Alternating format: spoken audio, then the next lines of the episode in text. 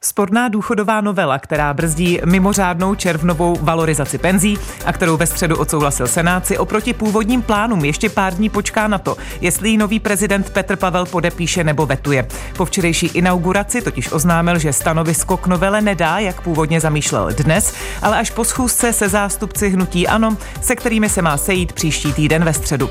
Novela vzbuzuje kontroverze především kvůli schvalování ve stavu legislativní nouze, které prosadila vládní koalice. Údajně kvůli kvůli závažným hospodářským škodám, jež by státu vznikly, pokud by se novela nestihla včas schválit. I když horní komora nakonec předlohu posvětila, ještě předtím přijetí předlohy nepodpořili ani dva senátní výbory.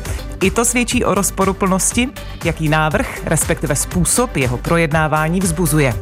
Pro a proti Karolíny Koubové.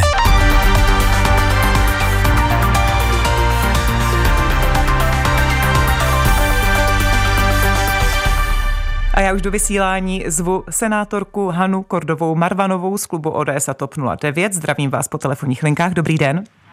Dobrý den. A do sněmovního studia zdravím předsedu poslaneckého klubu starostů a nezávislých Josefa Cogana. Dobrý den. Dobrý den. Poprosím na úvod jen o stručnou odpověď. My se k těm detailům dostaneme v průběhu diskuze. Eh, selhal paní senátorko Senát středečním schválením nižší valorizace jako pojistka ústavnosti a demokracie? Já bych teď určitě nechtěla říct takovýto závěr definitivní, ale já jsem na ústavně právním výboru vyjádřila názor, že pokud by se posléze ukázalo, že ten e, zákon, tak jak byl přijat, je e, protiústavní, tak potom by opravdu jsem to vnímala tak, že Senát selhal jako pojistka hmm. ústavnosti. Proto jsme vlastně v ústavně právním výboru vyjádřili pochyby tím hlasováním. Pane poslanče, potenciálně, nebo možná už teď selhal Senát jako eh, pojistka ústavnosti a demokracie? Tak eh, určitě ta otázka si myslím, že e, není správně položená. No ono to třeba říká Ale, opozice, proto já se ptám. Tak opozice ta v podstatě má, eh, nebo říká jakoby spoustu věcí, které se potom ukážou, že nejsou eh, věrohodné nebo nejsou racionální. Takže podle vás bylo správně, jo, že senátoři odsouhlasili vládní důchodovou novelu? Já si myslím, že senátoři racionálně ten návrh projednali a došli k určitému závěru a tím Senát samozřejmě splnil svůj úkol v rámci legislativního procesu. A podle vás je správně, že rozhodl tak, jak rozhodl? Já se domnívám, že to rozhodnutí bylo správné.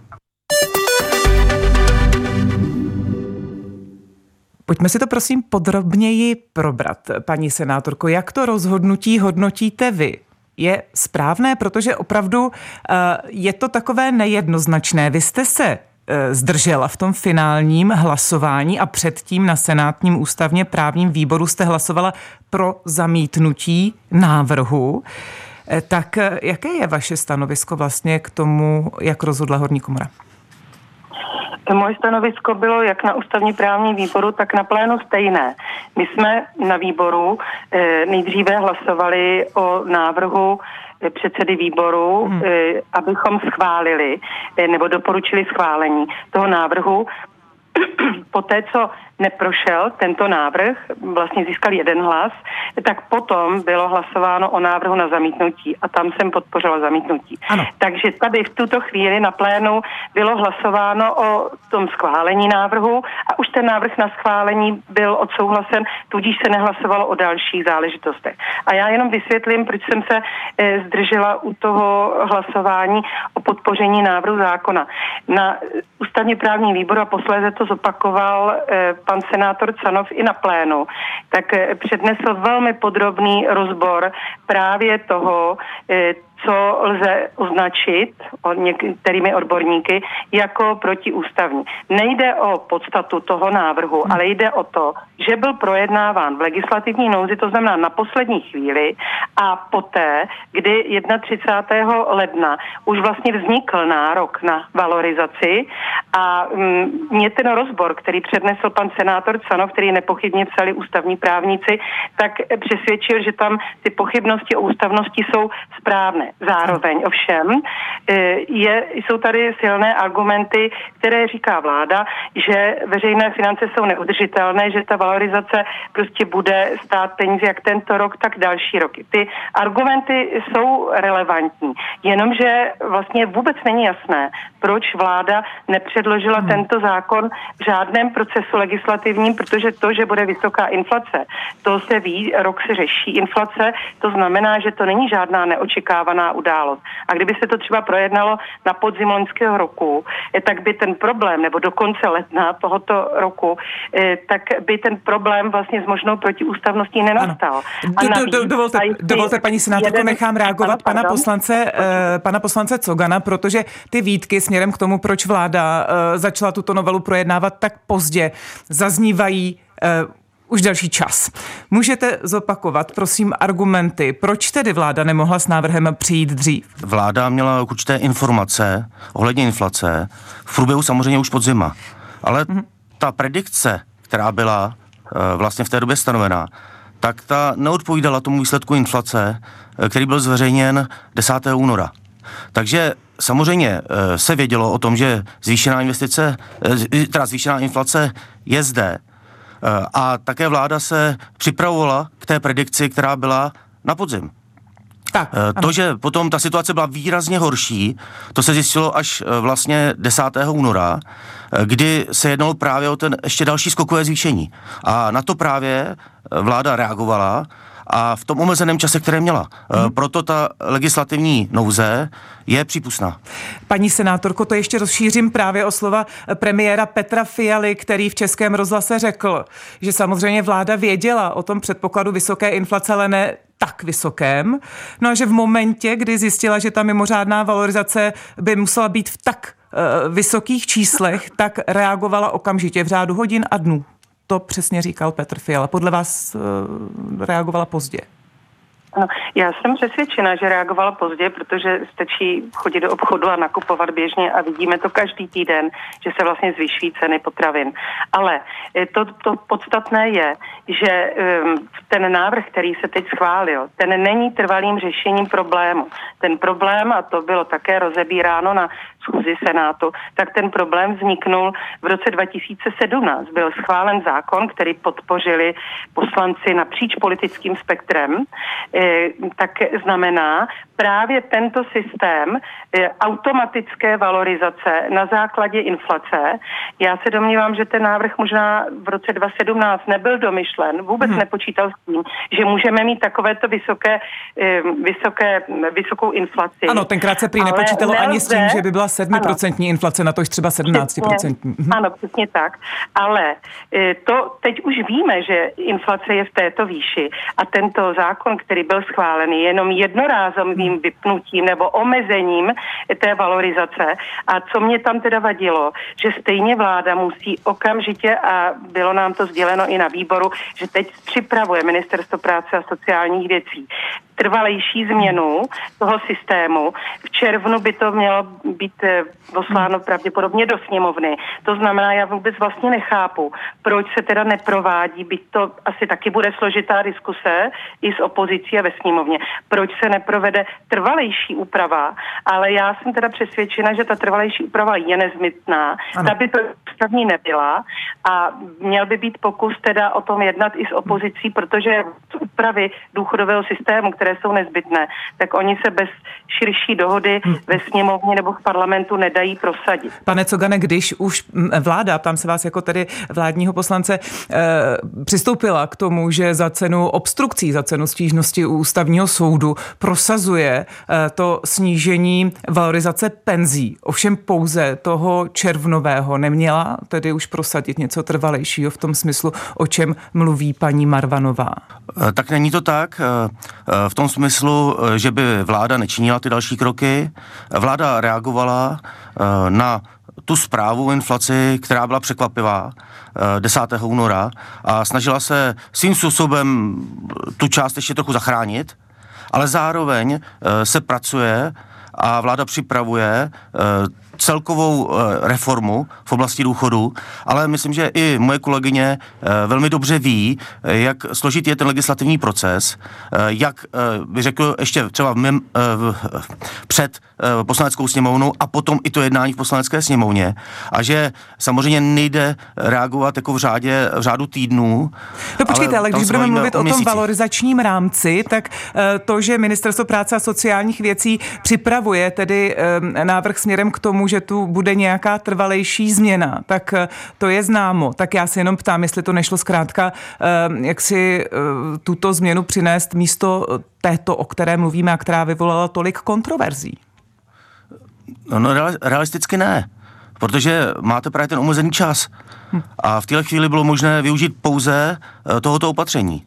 Ale samozřejmě paralelně s tím běží i vlastně um, jako důchodová reforma jako celek, i vlastně jako opatření, které by měly trvalý charakter. Ale ty nebylo možné stihnout, i proto, že opozice jednoznačně řekla, že uh, vlastně nic uh, nepovolí ve zkrácených lhutách. Říká předseda poslaneckého klubu starostů a nezávislých Josef Cogan. Dnes diskutujeme také se senátorkou Hanou Kordovou Marvanovou z klubu ODS a TOP 09. Posloucháte Pro a proti. Dva hosté, dva různé pohledy. Atraktivní názorové střety najdete také na webu plus.rozhlas.cz, v aplikaci Můj rozhlas a v dalších podcastových aplikacích. Tak paní Marvanová, pan Cogan vysvětlil, proč tedy museli přijít s tím, s čím přišli a v takovém, eh, v takovém procesu, v jakém přišli, tedy ve stavu legislativní nouze. Ještě ve vysílání Plusu také řekl předseda Senátu Miloš Vystrčil, že chápe mm, ten stav legislativní nouze a že byl potřebný, protože u nás ten standardní legislativní proces trvá dlouho, minimálně 9 měsíců a že v případě tomto bylo potřeba reagovat velice rychle. Rozumíte tomu, že vláda třeba opravdu potřebovala sáhnout postavu legislativní nouze, protože je tu legislativní proces příliš dlouhý?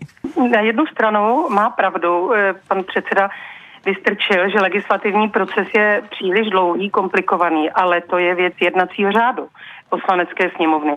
A tento systém byl schválen myslím v roce 1995 už. Ano. A je ten proces složitý, jsou tam výjimky. Jednou z výjimek je za splnění přísných podmínek legislativní nouze.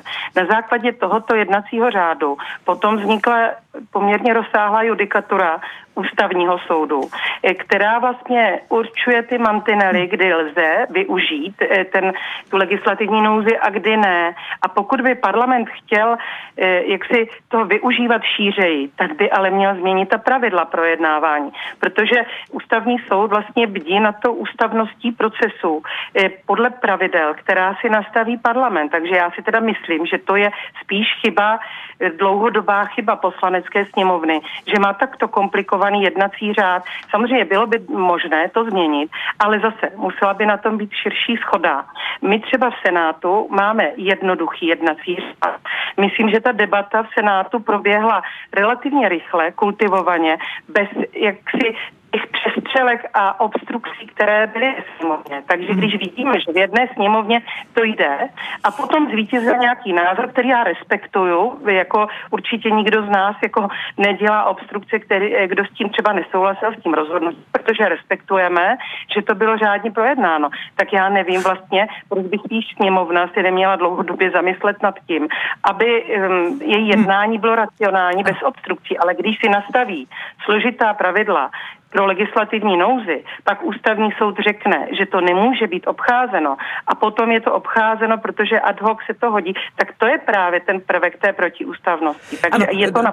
Dotkněme se prosím obou věcí, to znamená uh, judikatury ústavního soudu, co se týká uh, stavu legislativní nouze a schvalování předloh v tomto režimu. A teď se obracím na pana poslance uh, Cogana. Uh, a pak se tady dotkneme i toho jednacího řádu sněmovny. Ale podle vás eh, také jako podle právníka obstojí u ústavního soudu, kam tedy eh, podá stížnost opozice, jak avizovala. Um, ta argumentace vlády, že bylo potřeba použít tento režim eh, legislativní nouze kvůli možným závažným hospodářským škodám, které by bez přijetí novely mohly vzniknout? Tak samozřejmě ten argument je zcela relevantní a samozřejmě ten ústavní soud, pokud k němu ta žaloba dojde, bude muset posuzovat všechny ty argumenty ve vzájemné souvislosti. A je potřeba říct, že například na jaře tady probíhala podobná diskuze nad pandemickým zákonem kdy se taky spousta, řekněme, eh, politiků, i třeba v Senátu, i tady ve sněmovně, domnívala, že to jednání v legislativní nouzi v případě toho pandemického zákona je také protiústavní. A nakonec ten ústavní soud eh, vlastně nezrušil žádnou část a já jsem neskledal toho, že by někdo z těch, kdo to tvrdili, že to bylo protiústavní, se, řekněme, jak veřejně uh, vyjádřil k tomu, že se mýlil, mm, jakoby mm. předtím. Takže samozřejmě na ústavním soudu, aby posoudil uh, všechny ty aspekty, pokud k němu dojde předmětná žaloba, a uh, měl by věci rozhodnout. Ano. Uh, vláda je, a i sněmovna se zatím vlastně domnívá, že eh, ten důvod legislativní nouze, který vychází z jednacího řádu poslanecké sněmovny, eh, zde je. A je potřeba říct tomu jednacímu řádu, že to opravdu není jednoduché. V sněmovně jsou tři čtení na rozdíl vlastně od Senátu a ten eh, jednací řád je formou zákona a jeho změna je vlastně eh, poměrně jakoby složitá. A ano, já se k tomu dostanu hned, promiňte, pane poslanče. Ano, no? já se k tomu dostanu k tomu jednacímu řádu, ale teď by mě zajímal názor také právničky, senátorky Hany Kordové Marvanové na tu paralelu s tím, kdy ústavní soud zamítl vlastně eh, ten návrh skupiny poslanců na zrušení těch parametrů pandemického zákona, některých jako protiústavních. Čili myslíte si, že by toto mohla být podobná situace? Nemyslím si to, protože pandémie byla opravdu něco, co jsme si neuměli představit. Inflace to je něco, co si umíme představit. Normálně běžně se měří každý rok inflace. Ví se rok, že inflace začala narůstat extrémně a mluví se o tom, kdo je teda za to odpovědný a o roli centrální banky. A zároveň, a to je podle mě velmi podstatné, tady je nastaven systém od roku 2017, kdy teda při určité inflaci dojde k automatické valorizaci mhm. důchodu. Tento systém je takto nastaven, všichni to vědí. Teď se ukazuje, ale jako dlouhodobě, to není jenom čísla teď z února letošního roku, že ten um, způsob výpočtu důchodu a ta výše vlastně nekoresponduje s možnostmi státního rozpočtu.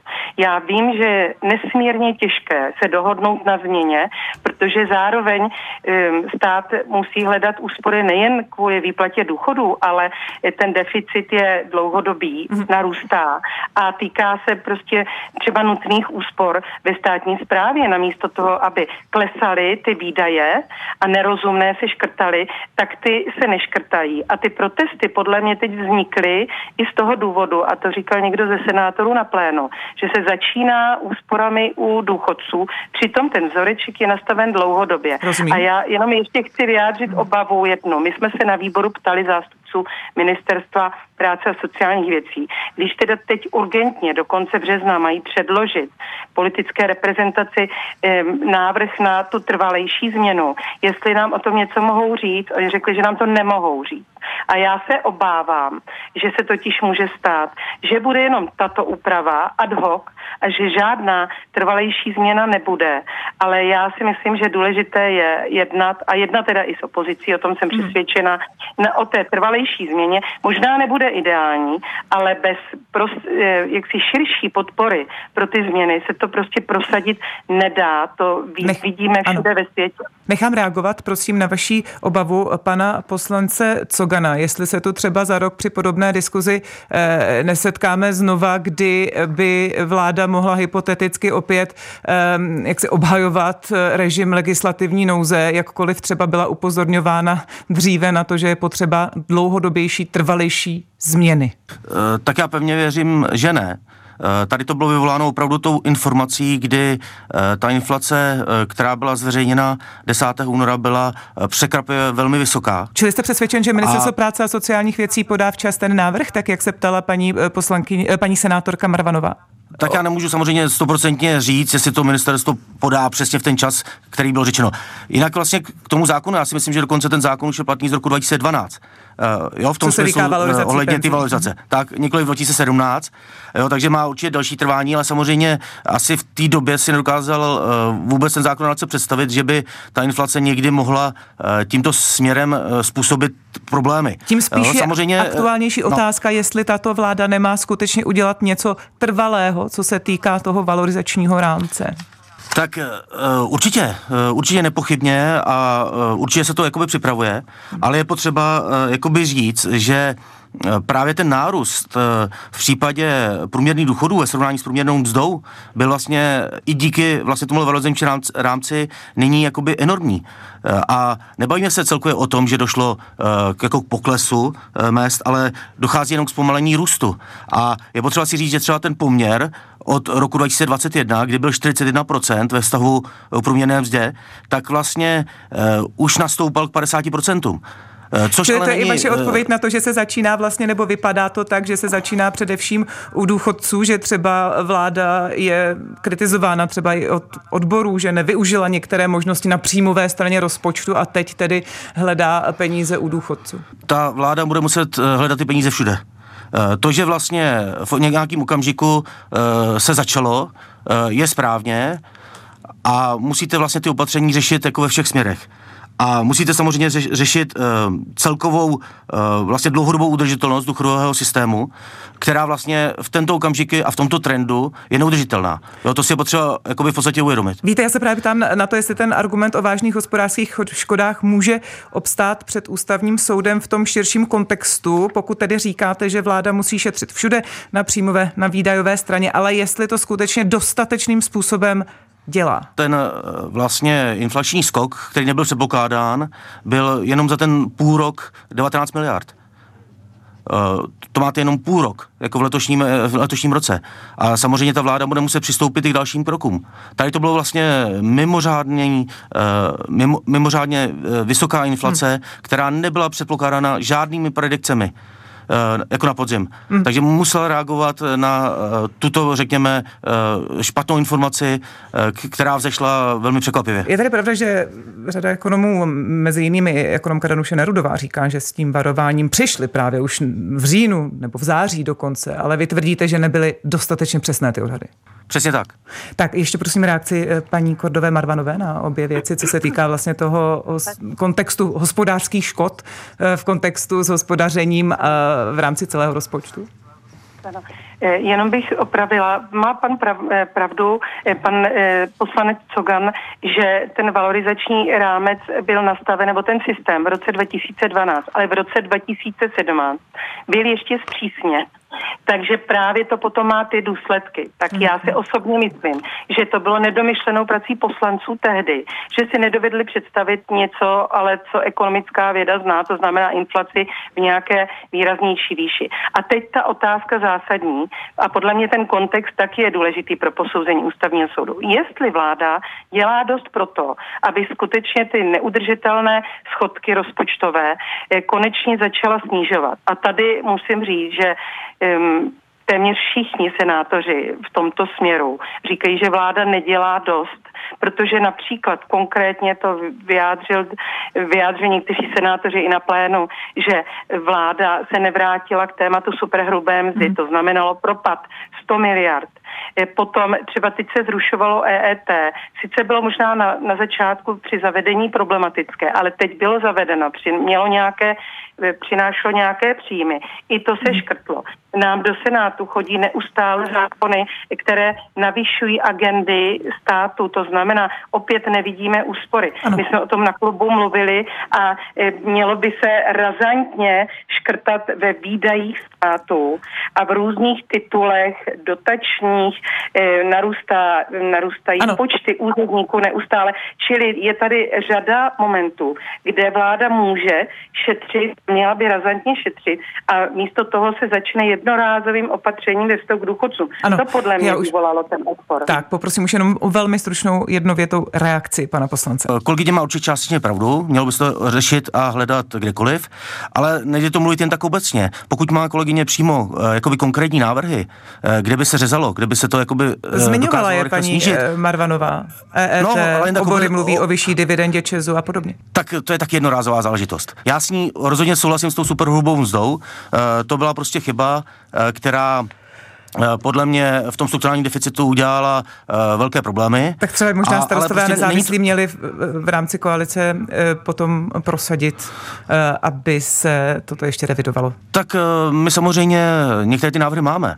Jakoby v ty věci, ale prostě momentálně samozřejmě nastala nějaká situace, která je i v důsledku eh, třeba stávající války a ta vznikla až po vlastně dohodě na původním programem prohlášení vlády. Děkuji vám, pane Cogane. To byl Josef Cogan, předseda poslaneckého klubu starostů a nezávislých. Naschledanou. Také děkuji a naschledanou. A za účast v debatě děkuji také senátorce Haně Kordové Marvanové z klubu ODS a TOP 09. Naschledanou. Děkuji a přeji hezký den. Od mikrofonu se loučí Karolína Koubová.